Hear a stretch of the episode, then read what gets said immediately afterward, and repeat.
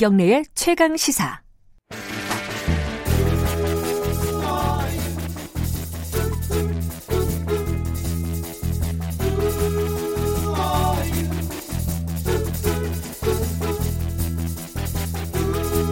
네, 금요일의 이 시간은요.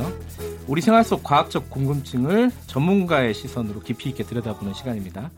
금요일엔 과학이 옥보다 좋아. 금과 옥조. 아, 말하면서도 좀 민망한데요, 이거는. 금요일엔 과학이 옥보다 좋아.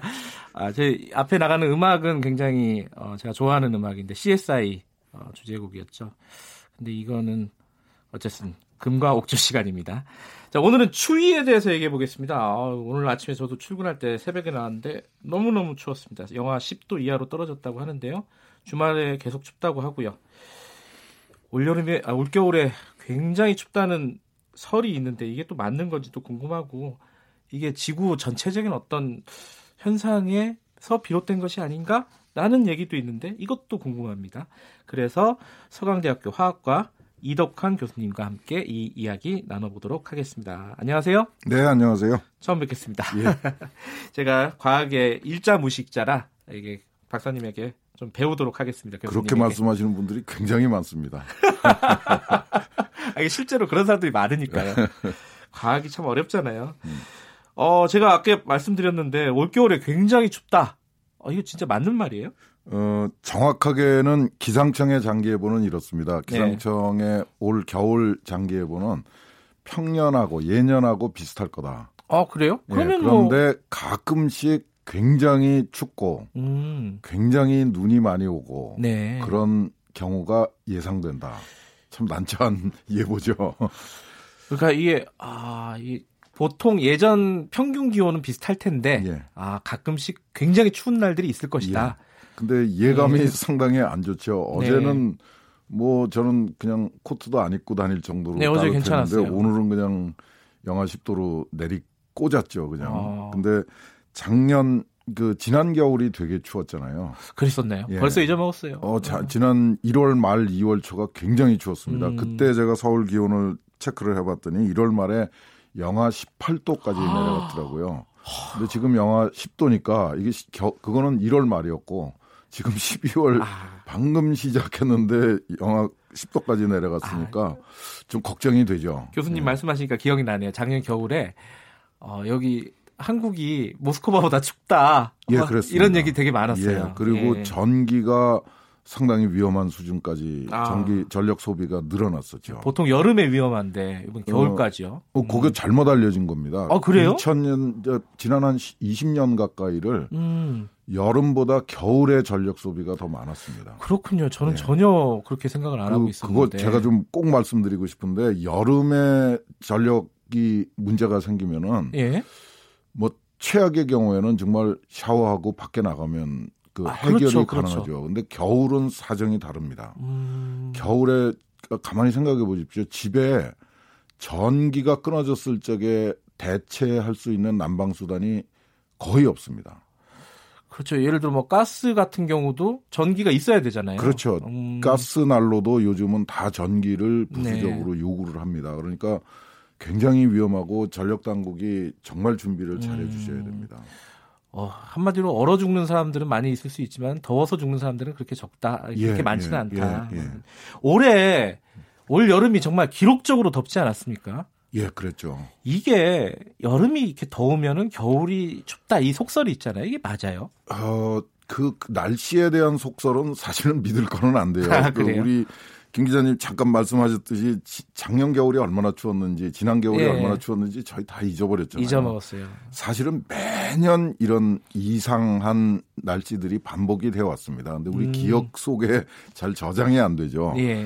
근데 어, 자, 지난 여름하고 지난 겨울은 굉장히 그 어려웠습니다. 춥고 덥고요. 예, 이런 거를 보고 극한 기상이라고 그러는데 아.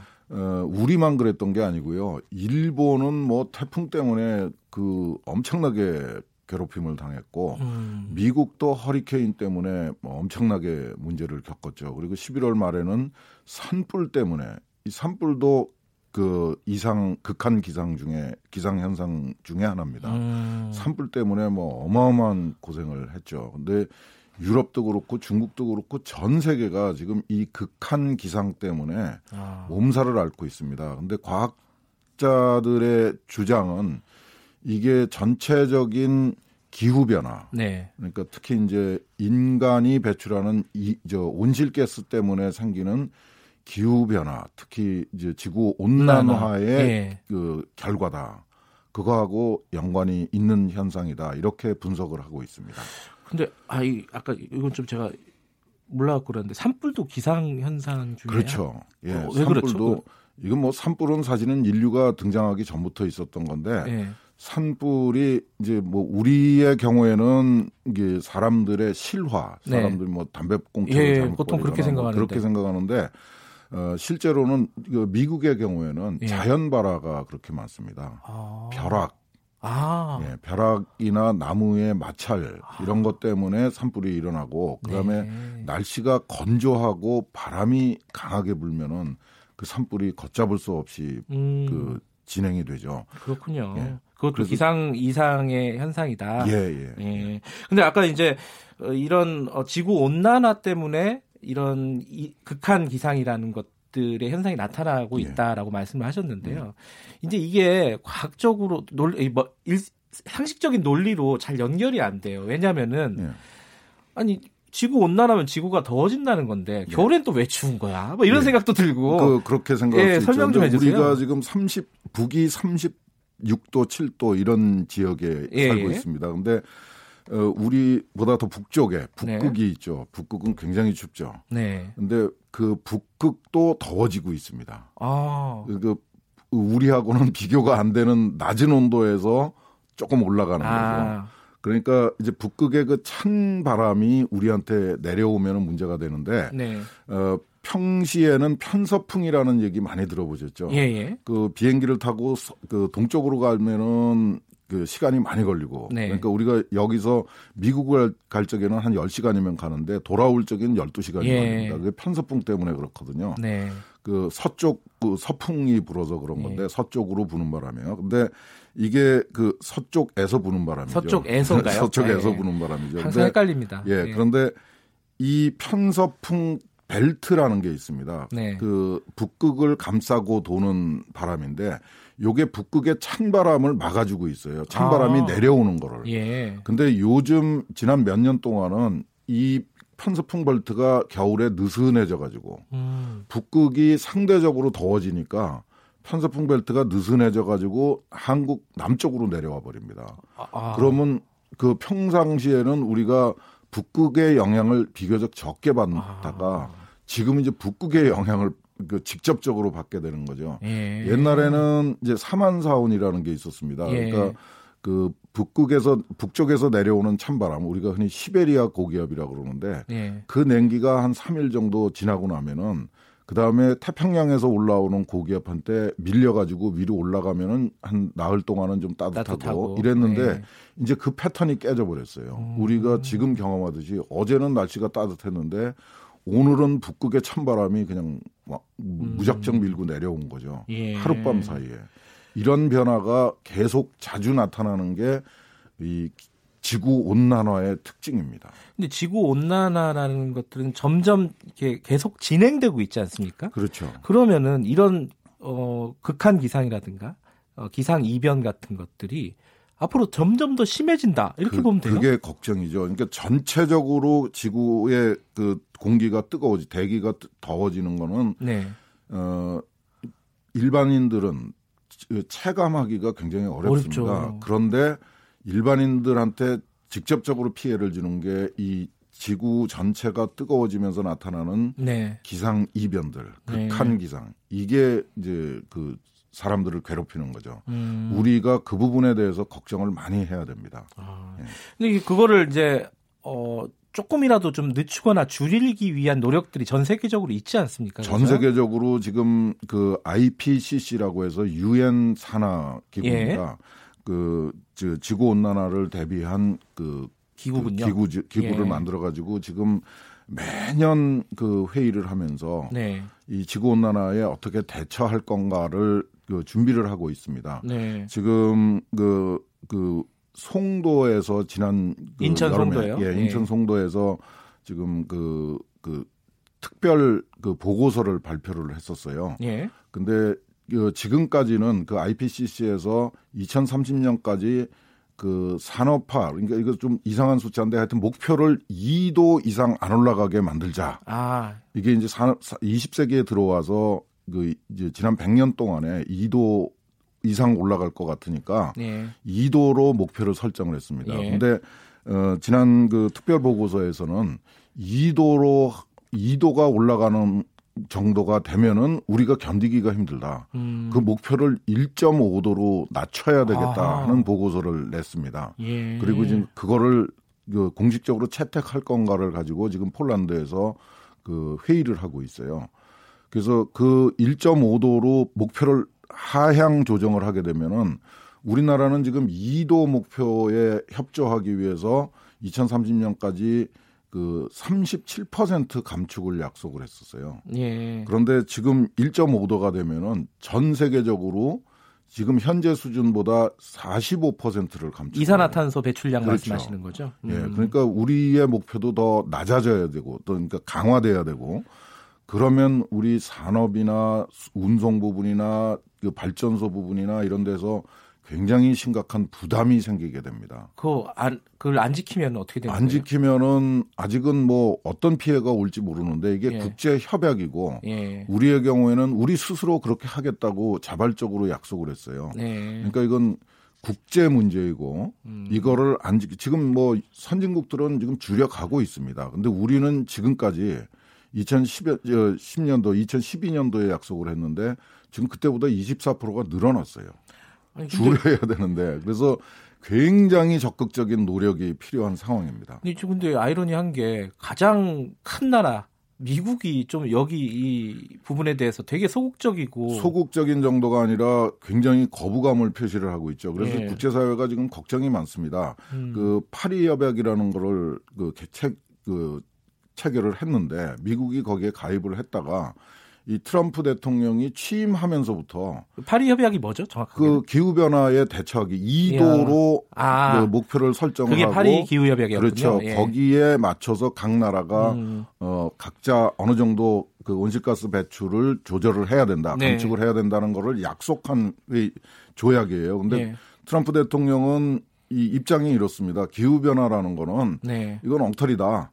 그 저 중국이나 이런 그 다른 나라들이 책임을 미국한테 떠넘겨 가지고 음. 미국의 국가 경쟁력을 약화시키려고 그러는 음모다 이렇게 주장을 하고 있어요. 예. 근데 참그그 난처한 것이 며칠 전에 미국의 연방 정부가 네. 그 2008년인가부터 이렇게 그 4년마다 이 보고서를 기후 변화에 대한 그 그 보고서를 내도록 되어 예. 있습니다. 그 보고서가 이제 최근에 발표가 됐는데 거기에 따르면은 미국이 앞으로 한 2030년 40년 되면은 미국 그 사회 전체가 굉장히 심각하게 문제를 겪게 될 거다. 예. 사회의 모든 분야에 이 지구 온난화의 영향을 느끼게 될 거고 특히 경제적으로 수천억 불의 그 문제가 생길 거다. 그래서 음. GDP가 거의 한 10% 가까이 떨어질 거다. 뭐 이런 그 추측을 예, 측을 했어요. 근데 이거를 그 트럼프 대통령이 나는 그거 안 믿는다. 연방 정부에서 아. 전문가들 300명, 13개 기관이 전문가 300명을 동원해서 만든 보고서를 이런 지하에 그냥 그 거부를 해버렸습니다. 트럼프 대통령 답네요. 그렇죠. 근데 우리는 네. 그럴 입장이 아니죠. 음. 어, 우리 문재인 대통령이 그런 얘기 할 수도 없고 그렇게 예. 해서도 안 되고요. 근데 우리가 감당해야 될 몫이 굉장히 큽니다. 예. 그러니까 지금 날씨가 이렇게 불안하니까 걱정이 되는 게 전기도 충분히 공급을 예. 해줘야 되고 기후 변화에 대한 노력도 협조를 해줘야 되고 예. 이게 참 어려운 상황입니다. 아니 이 관련해서 제가 여쭤보고 싶은 것도 많고 사실 궁금한 부분도 많은데 시간이 없네요. 이거 어, 제 생각에는 이 금과 옥조 시간은 조금 더 늘려야 되지 않을까라는 생각이 듭니다. 어쨌든 지금 현재 이 우리가 겪고 있는 그 극한 기상 아, 기상 이변은 사실상 그 지구 온난화의 어떤 결과일 수도 있고 이게 지금 상태로 가다 보면은 걷잡을 수 없어질 가능성도 있다. 네. 우리가 어, 떤 노력을 해야 된다. 일단 네. 여기까지 듣고요. 네. 뭐 그래서 얘기는... 제가 한 마디만 더 예, 보태면은 일기예보에 대해서 좀 더 너그러워져야 됩니다. 아. 일, 기상청이 알겠습니다. 최악의 상황을 마음 놓고 예보할 수 있도록 해줘야지 네. 우리가 피해를 줄일 수 있습니다. 알겠습니다. 감사합니다. 예. 이덕환 서강대 화학과 교수님이었습니다. 자, KBS 일라디오 김경래 최강 시사 듣고 계신 지금 시각이 8시 48분 40초 지나고 있습니다.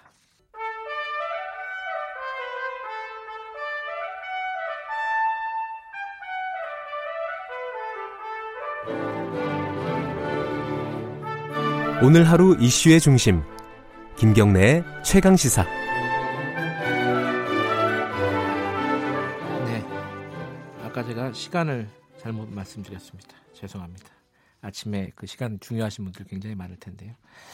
날씨가 굉장히 춥습니다. 네, 그런데 지금 75m 높이에 있는 굴뚝에 계신 분들이 있어요. 어, 올해로 오늘로 391일째라고 합니다. 고공농성을 하고 있는 파인텍이라는 회사의 노동자 두 명인데요. 이 노동자들을 위해서 지금 지상에서는 오체 투지 몸을 땅바닥에 완전히 붙여갖고 움직이는 그런 절 방법이죠. 불교에서 하는 20km 오체 투지 행진을 어제 시작을 했다고 합니다. 이게, 이게 어떤 일인지도 좀 들어봐야 될 것 같고요. 위에서 얼마나 힘드실지도 좀 여쭤보도록 하겠습니다. 차광호 충남 파인텍 지회장 연결돼 있습니다. 안녕하세요. 네, 안녕하세요. 날씨가 굉장히 추운데 어제도 어, 오체 투지 행진을 하셨다면서요? 청와대에서 출발해서요? 네. 괜찮으세요? 뭐, 뭐 이렇게 바닥도 굉장히 차고 이럴 텐데. 아, 온몸이 다 쑤시는 것 같습니다. 아, 오늘도 그러면 하시는 거죠? 네. 그 청와대에서 좀뭐 오체 투지 행진이 좀 막혀가지고 좀 마찰이 있었다고 들었는데 그건 잘 해결이 됐나요? 아, 저희들이 원래 집회 신고를 내고 네. 어제 투지를 한다고 경로를 다 경찰 측과 사전에 신고를 했는데도 불구하고 네. 저들이 그 청와대 사랑채 앞에서 기자회견을 하고 어제 투지로 나오는 저희들을 막았었습니다. 네. 지금 헌법재판소에서도 이 주요 기간 100m 안에 지금 집회 신고를 내는 것을 불허하는 것은 위헌이라는 것을 확인했고요. 네. 지금 국회 앞에서도 100m 앞 저번에 집회 신고 위원이라 한 것이 나와서 저희들이 네. 거기서 여러 집회를 또 하기도 했습니다. 네. 그런데 어제 경찰이 일방적으로 그러한 요체 투지 나가는 사람들을 청와대 방향으로 가는 것도 아니고 청와대 방향에서 김세건 사장이 있는 CBS 방향으로 나가는 길인데도 불구하고 막아서서 마찰이 좀 있었습니다.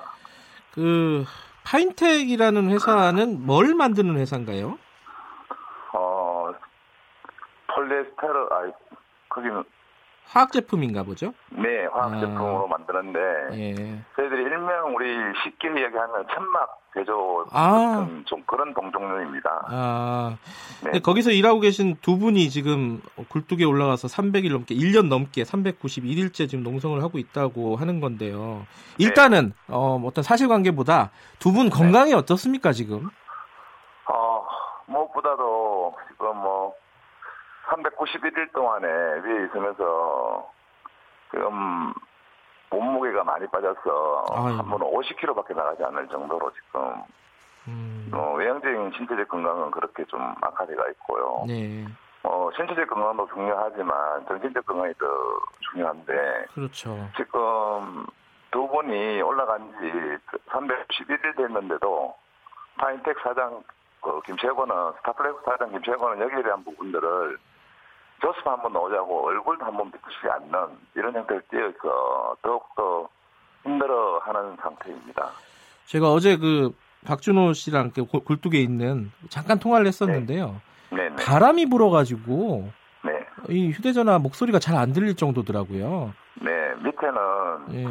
땅에서는 우리 바람이 거의 단잠이 없다 하더라도 예. 75m 상공으로 올라가게 되면은 거기는 항상 바람이 어, 있는 상태이기 때문에 그런 현상이 나타나는 것 같습니다. 그 차광호 지회장님도 사실 어, 2014년도에 올라가셨었잖아요 골뚝에 네. 그때 400일 넘게 농성을 하셨었는데 네네.